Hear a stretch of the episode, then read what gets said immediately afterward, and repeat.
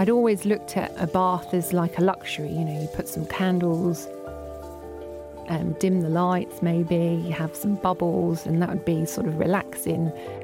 And that became completely the opposite.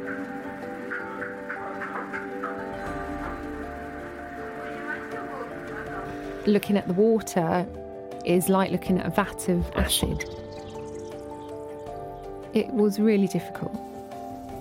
I was now try and be positive. Okay, this is not, this is all in my mind, it's not going to affect me.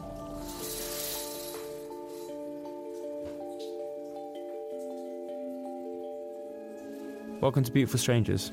Thanks for being here. None of the stories in this series are connected, but all of them have lived, loved, and lost. I'm Jack Sotheby, uh, and this one's called Allergic to Water with Nikki Hurst and her husband Tony. I started getting symptoms when I was around, I think I was 23, 24 years old, and um, and I'd moved into a new flat. Um, I started getting sort of stinging and itching, so I thought maybe it was the carpet that I was allergic to, um, and also because I'd moved areas, I thought maybe the water was slightly more chlorinated, or there was something in the water that was uh, affecting me.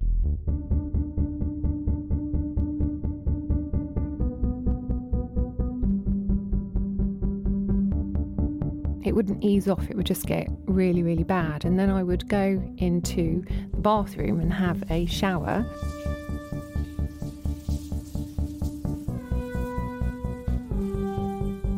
And the symptoms would then get worse. I'd, I'd get a lot more stinging and itching, um, but then the symptoms would die down. In the beginning, it would last maybe um, an, an hour or so, but after I had a shower or a bath, then it, it would dissipate and wouldn't, I wouldn't have the symptoms anymore until the next night. And then it, it started all over again.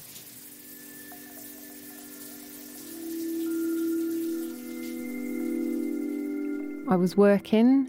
I'd started um, a new job. I did have some emotional things that I was going through as well. Um, in my early 20s, I was actually raped.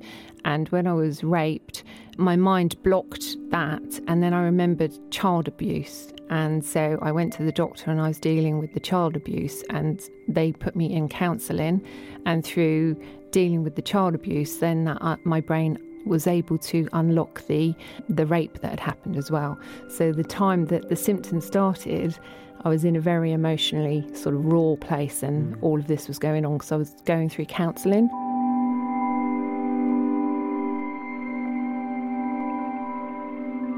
It was a family member that had abused me as a child, so that was a whole other element that I was having to, to deal with.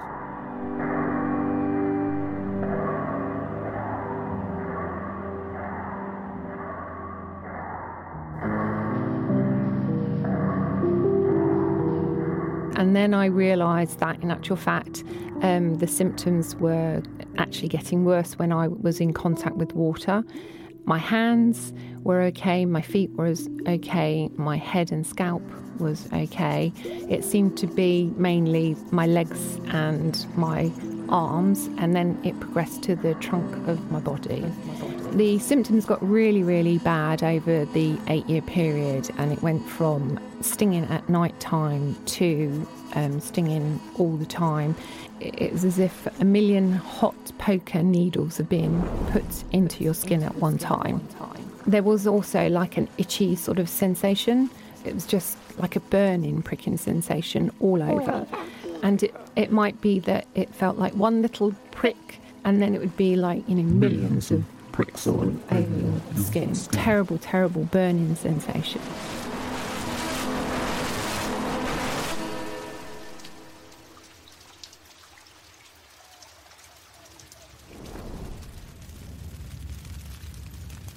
really dark moments during that period where you just you don't know what to do with yourself you just don't want to be alive anymore because it's just so um, excruciating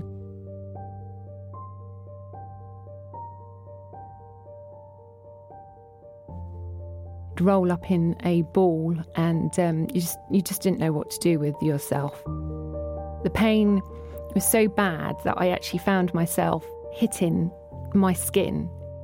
It's always like trying to counteract the pain that you're that you're in, slapping your skin on my arms and my legs. And this would happen every day.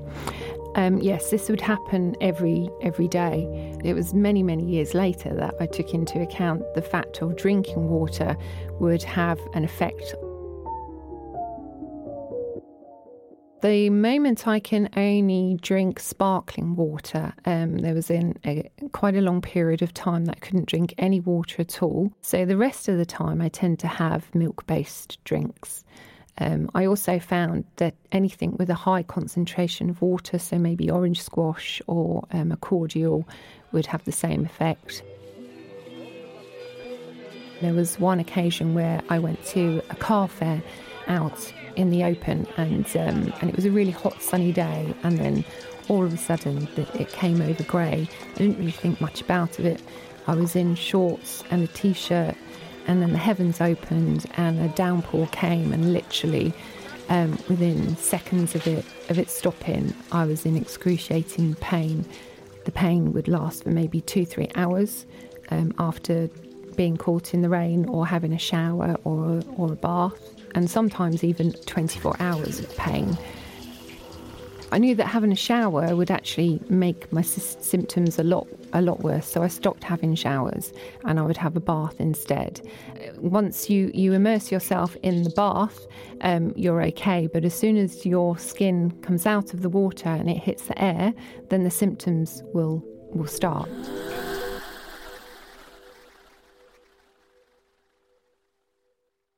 I tried loads of things, um, deep breathing, meditation, trying to think of other things, cleaning the bath afterwards, you know, just trying to keep busy, maybe doing the hoovering, any anything to try and take my mind off of the pain.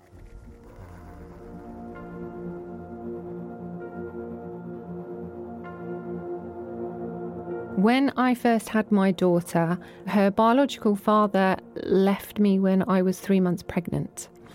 So, yeah, so she came into the world just with me, really. I was doing it all by myself. She grew up knowing that when I'd had a bath, she had to leave me alone because mummy, mummy was hurting. Um, and she was a really, really good girl. And even as she got older, she'd say, "Oh, you know, mummy, can I, can I get you a cup of tea?" As a toddler, I remember she was about three or four years old, and she'd just come into the bedroom and hug me and pat my hand, and then she'd go into her bedroom and play. I feel really sad when I look back um, about the, the moments because I thought I was shielding her from what I was going through by saying, "Oh, you know, don't don't forget when Mummy has a bath, you need to go and play with your toys or do some drawing or colouring." So I thought I was shielding her, without taking into account that um, it did have an impact on her, and she understood more than I thought she understood.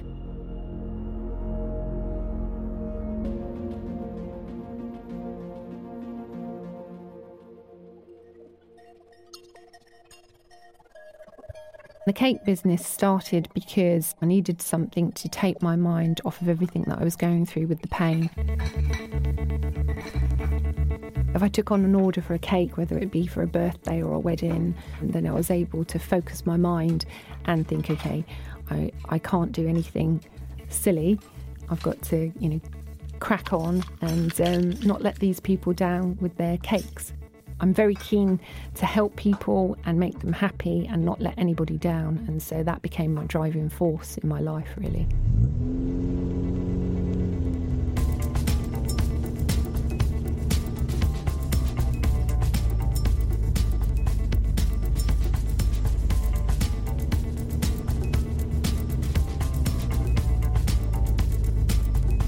I did start doing it um, full time, um, and then unfortunately, I had a car accident and broke my back. My spine came off of my pelvis, and so I had a what's called a 360 degree fusion. That took a long time to recover, and I'm still disabled from it. So there's a lots of things that I, I can't do because it's too painful.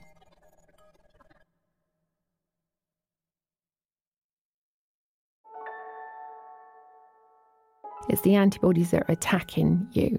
So the theory was that if we take all the plasma out and you have clean plasma put in, there's no antibodies to actually attack your body anymore when you come into contact with water. You're hooked up to a machine. You have a tube going into one arm, which is the blood that goes in, and then a tube coming from the other arm where the blood is coming out.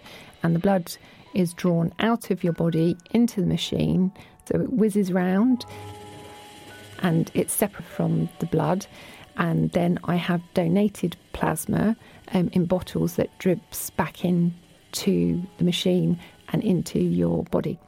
They describe it as like running a marathon because the blood comes in and out, goes through the machine, and it's probably um, gone through your body, you know, maybe 30, 40 times.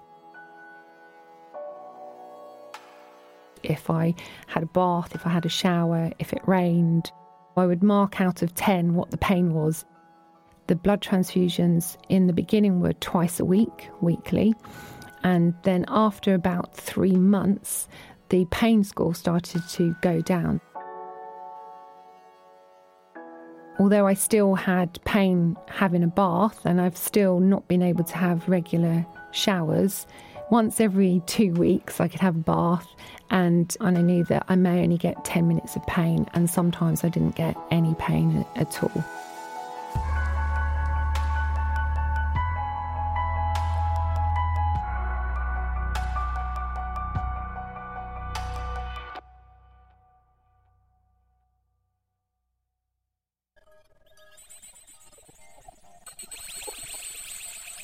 I was like a guinea pig um, to begin with with the treatment process, and to be quite honest, all the way through, um, it's been a bit like being a guinea pig. I'm the first person that had the blood transfusions for aquagenic pruritus and urticaria, and the only person that's that's had that. In 2018, I got married. I came back from my honeymoon and I had the transfusion, and then unfortunately, I had severe reactions to the transfusion. The machine was run a little bit too fast for my body. This, unfortunately, um, was a new member of staff, and it would normally take around two and a half, three hours to complete the whole treatment. And this treatment happened in an hour. I've had the side effects before where you feel like um, a buzzing sensation, and then you lose control of your eyes, and your peripheral vision goes, and your eyes sort of start rolling around in your head. But this time, it then went on to seizures, and I suffered severe seizures for about four days. And unfortunately, because of the seizures, they stopped the treatment. So I, I no longer have any treatment for blood transfusions.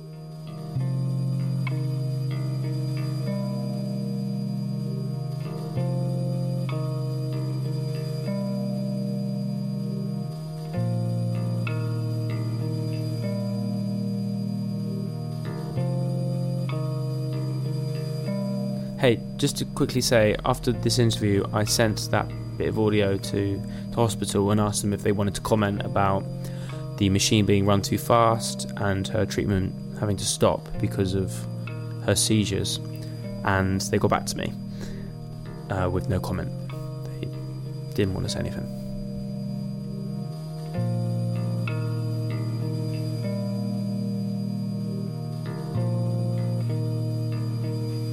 Your husband's actually outside. You okay to go and get him and Yeah. bring him in? Yeah, Yeah? of course. If, only if it's alright with him. I, I mean, Yeah. it's kind of putting him on the spot, but Yeah, no. alright. Come in. You okay to chat? Sorry to put you on the spot. Of course. Come in. I'm always there to give her support and put an arm around her and give her a cuddle when, you know, when the pain's at its worst. The funding had had stopped and the pain got really really bad. In fact the first time that it was really intensive it was my daughter that came in and she was hugging me. She said i'm going to go and get tony. He's downstairs. And i said no don't tell him. I don't want him to see me like this. He's never seen it this bad before. And then i told him that i dealt with it on my own and how bad it was. And he said to me, No, you mustn't do that. And so the next time that it was really, really intensive, he was in the bedroom with me and he just held me, which was amazing.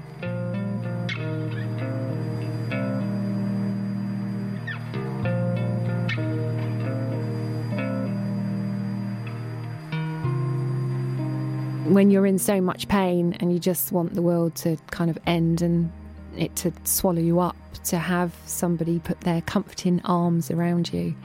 And in actual fact, it sounds really crazy, but I always say to him that he's got healing hands. Yeah. I don't know whether it's because the love is so intense between us.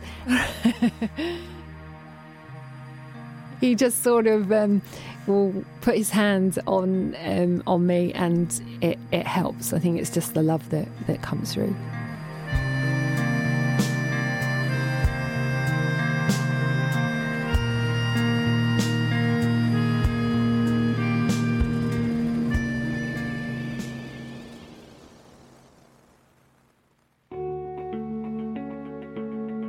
Next, I'm waiting to be re referred. And now, I, I don't know, I'm just taking every day as it comes and trying to get through life. Mainly, I'm trying to help other people. I'm very conscious as well of mental well-being. I volunteer for a trade union and I've arranged through them a mental health awareness training course for their representatives. So yeah, my, my therapy is is helping others.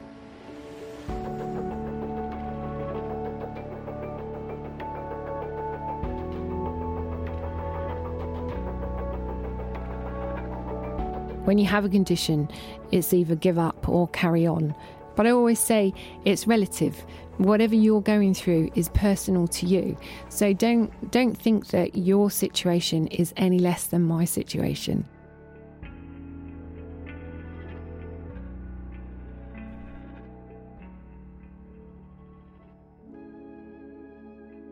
So after I finished editing the podcast, I got in contact with Nikki again just to check up on how she was, and she had some really good news. So I thought I'd stick on at the end of this, which is why this mic sounds terrible because I'm recording in my bedroom. Um, yeah, it's a bit more positive. So since we met, um, I was waiting for an appointment to um, be referred to a specialist and I've actually uh, um, was referred back to the original specialist, Dr. George, who sent me for the blood transfusions. And so he's seen me and reviewed the situation and has re referred me back to the John Radcliffe to continue the treatment that I was having before. How long will it be until you can get back on that machine?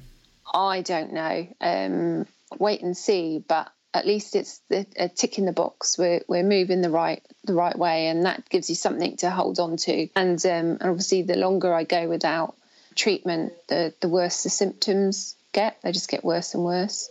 But it was actually really nice seeing Dr. George as well because I was the first patient that he had referred to apheresis. I think we discussed it that it was very experimental. We didn't know whether the treatment was going to work or anything. Yeah, you called you called yourself a guinea pig. Yeah, that's right. That's right. Yeah, and um, and since then, he's got like a whole unit and um, and refers people all the time and.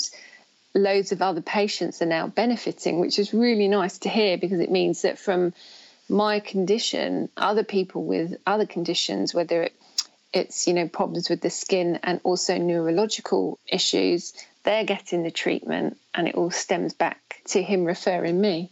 So that's that's like that's made me really happy to to hear that in some way what's happened to me is helping other people. So you've left a legacy almost. Yeah yeah yeah yeah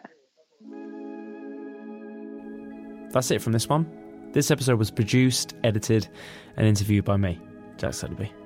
Thanks to Nikki Hurst for her courage and relentless spirit, and of course to her lovely husband Tony. Um, yeah, thanks for listening. Bye.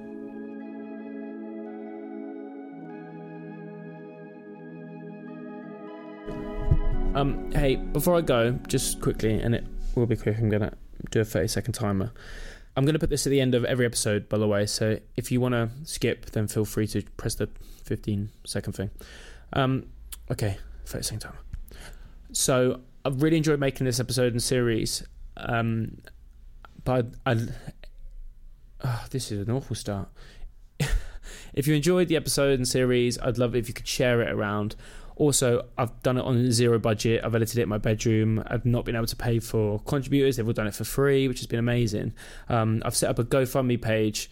Just type in uh, "Beautiful Strangers" into GoFundMe, and you can donate. And it would mean so much to me. It'd be amazing. That's thirty seconds. Yeah, you don't have to, but it'd be cool if you did. Cheers.